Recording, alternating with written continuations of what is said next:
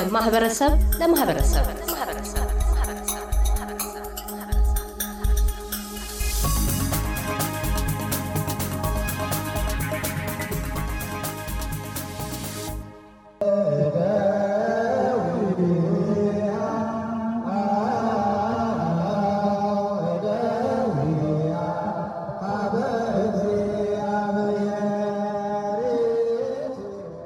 በኩረ ትጉሃን ኃይለ ልዑል ገብረስላሴ በምስራቅ አውስትራሊያና ኒውዚላንድ ሀገረ ስብከት የሰላማዊ ሰልፍ የህዝብ ግንኙነት ተወካይ፣ በዛሬው ዕለት ሰኞ የካቲት ስድስት በአውስትራሊያ መዲና ካምብራ ሰላማዊ ሰልፍ አካሂዳችኋል።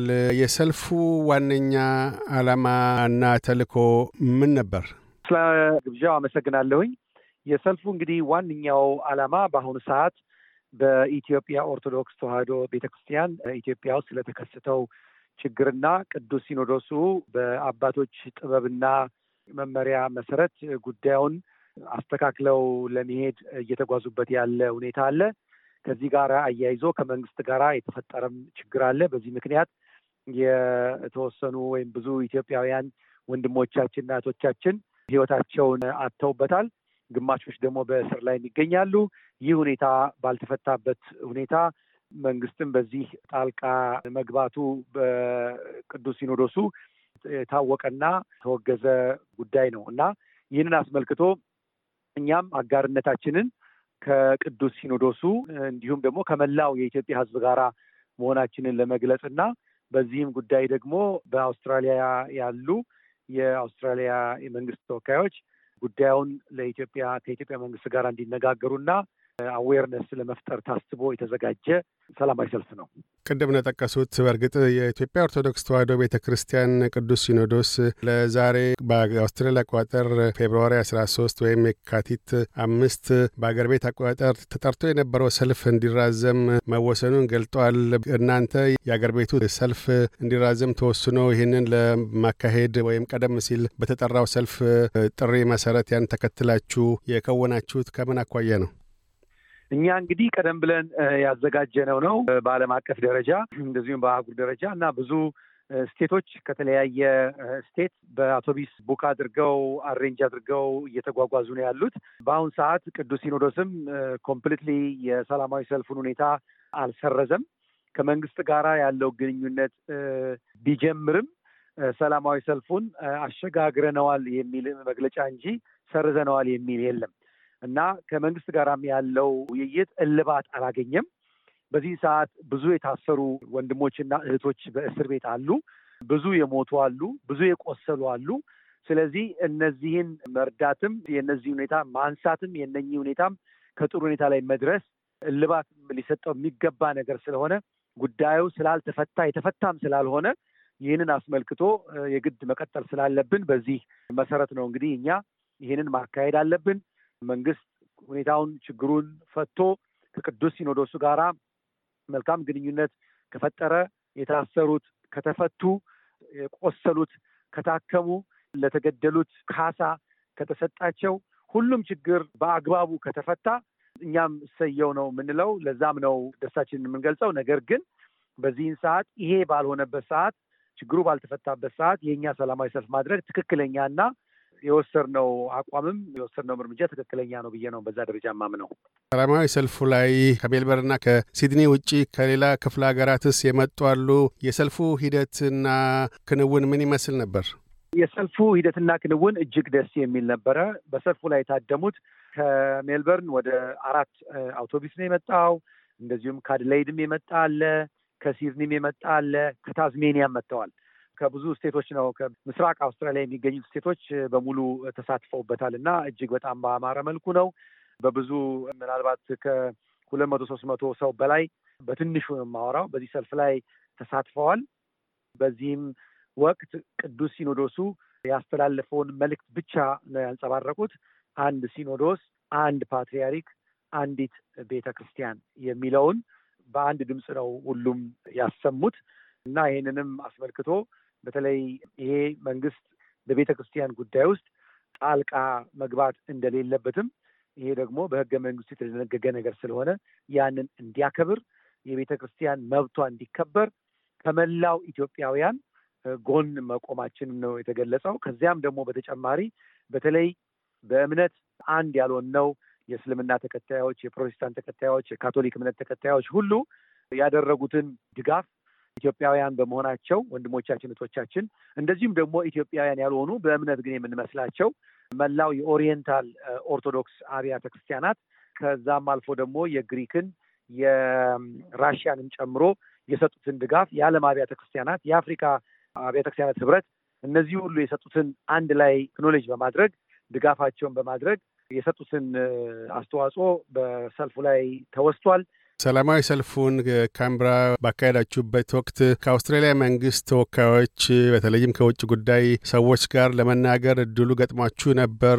ከሆነስ ምላሻቸው ወይም ግንዛቤያቸው ምን ይመስላል? አሁን ኢትዮጵያ ውስጥ በኢትዮጵያ ኦርቶዶክስ ቤተ ክርስቲያን በኩል ተከስቶ ያለውን ሁኔታ ከመረዳት አኳያ እጅግ በጣም ደስ በሚል ሁኔታ ነው ከውጭ ጉዳይ ሚኒስትሩ ጋር የተነጋገርነው። የውጭ ጉዳይ ሚኒስትሩ በአጋጣሚ ሆኖ በስራ ሁለታችንም ተጋብዘን ንግግር ለማድረግ ትላንት ቅዳሜ ዕለት በአንድ ቦታ ላይ አብረን ነበርን። በዛ አጋጣሚ ይህንን ሁኔታ በደንብ ያለውን ችግር አስረድቻቸው ነበረ። እሳቸውም በዚያ መሰረት ዛሬ ለሚያነጋግሩን ጥሩ አድርገው አስረድተዋቸዋል። የላኩትንም ዶክሜንት ሙሉ በሙሉ አግኝተውት አስተላልፈዋል። ዛሬ ወደ ቢሮ በሄድን ሰዓት የእሳቸው ተወካዮች ከፍተኛ የስራ ኃላፊዎች ቁጭ ብለው አነጋግረውናል። document ኡን አቅርበው በጣም concern እንደሆኑ በአሁኑ ሰዓት በተለይ በ Horn of Africa ወይም ደግሞ በአፍሪካ ቀንድ ላይ እንደውም በመላው አፍሪካ ላይ አውስትሬሊያ ትልቅ interest እንዳላት እንደውም በ assistant ሚኒስቴር ደረጃ መሾማቸውና እኚህ በ assistant ሚኒስትር የተሾሙት ትላንት በአካል ያገኘኋቸው ሚኒስትር አዲስ አበባ እንደሚሄዱ ትላንት ገልጸውልኛል። ዛሬም ተወካዮቻቸው ገልጸዋል። በአዲስ አበባ ስብሰባ ላይ ይገኛሉ በሚቀጥለው ሳምንት። ምክንያቱም የአፍሪካ ዩኒየን ስብሰባዎች አሉ እና ከእሱ ጋር አያይዘን በጣም ጥሩ ውይይት አድርገን ነበረ። በዚህ ላይ ያነሱት የኢትዮጵያ ቤተ ክርስቲያን በጥንታዊነቷ፣ በታሪካዊነቷ በኢትዮጵያ ቤተ ክርስቲያን ምክንያት የሚነሱ ችግሮች ለአፍሪካ ቀንድ ችግር ሊሆኑ እንደሚችሉ ከዛም አልፎ ተርፎ ደግሞ ለአፍሪካ ችግር ሊሆኑ እንደሚችሉ ይህንን በስፋት አያይዘው ተወያይተናል።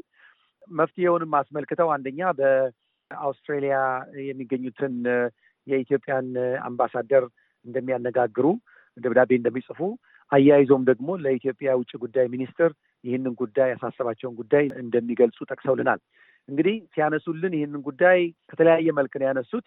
በሃይማኖታዊ መከፈል ጉዳይ ብቻ ሳይሆን በሰብአዊ መብት ጉዳይም አድርገው አንስተውታል። እንደዚህ አይነት ነገሮችን በጣም በጥልቀት ነው የሚመለከቱት ጉዳይ ነው። Australians በሰብአዊ መብት ጉዳይ ላይ በጣም ከፍተኛ ትኩረት የሚሰጡ ናቸው። የብዙ ሰዎች መሞትና የብዙ ሰዎች መታሰር፣ የብዙ ሰዎች መቁሰል ምንም ጦር ያልያዙ civilian ሰዎች ላይ የደረሰውን እንግልት በጥሩ ሁኔታ ተመልክተውታል፣ አይተውታል፣ access አድርገዋል information ኡን በሙሉ እና በአጠቃላይ ጥሩ ግንዛቤ ሊጨብጡ ተደርጓል።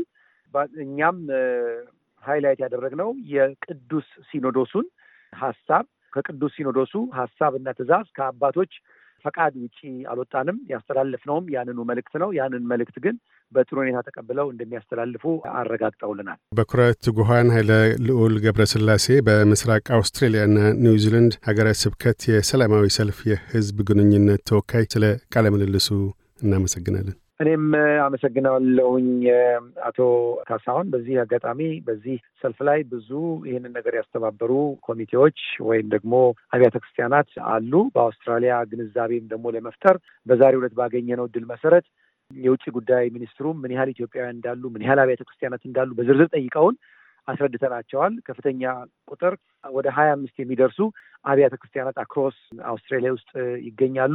የ Ethiopian ቁጥር በከፍተኛ ደረጃ እየጨመረ ነው ያለው እና ይህንን በጣም interested ናቸው። የዲያስፖራውን influence፣ የዲያስፖራውን engagement፣ የዲያስፖራውን contribution በጣም ማወቅ ይፈልጋሉ። ከዚህ ጋር አያይዞ እነዚህ ያገኘናቸው በጣም ደስ የሚሉ fine ዲፕሎማቶች ናቸው። በጣም sophisticated የሆኑ ዲፕሎማቶች well aware የሆኑ current issue ዎችን analyze ማድረግ analytical capacity ያቸው በጣም ደስ የሚል ጥልቀት ያለው assess ማድረግ የሚችሉ ያለፈውን የአሁኑና የወደፊቱን ያገናዘቡና ከእንደነዚህ አይነት ዲፕሎማቶች ጋር ቁጭ ብሎ መነጋገር ራሱ ምን ያህል እጅግ የሚመስጥ ብቻ ሳይሆን ለአፍሪካ ምን ያህል ትኩረት እንደሰጡ ያስጨበጡበትን ጥሩ ግንዛቤ ነው ያየ ነው። በጣም SBS ንም እናመሰግናለን። እንግዲህ መልካም ጊዜ ይሁንልን አቶ ካሳሁን። እያደመጡ የነበረው የ SBS አማርኛ ፕሮግራምን ነበር። የፕሮግራሙን ቀጥታ ስርጭት ሰኞና አርብ ምሽቶች ያድምጡ። እንዲሁም ድረገጻችንን በመጎብኘት on demand እና በ SBS Radio mobile app ማድመጥ ይችላሉ። ድረገጻችንን SBS dot com dot au Amharic ን ይጎብኙ።